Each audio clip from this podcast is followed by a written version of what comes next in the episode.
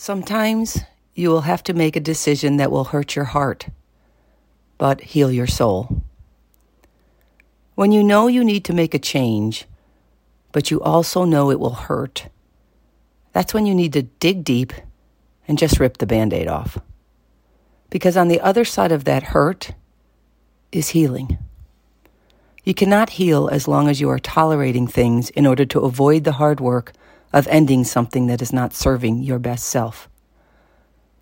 When you tolerate things, it's just a slower death to the relationship, one that kills your soul along the way.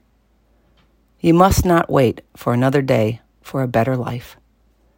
You must listen to your inner voice, trust your gut, and break free.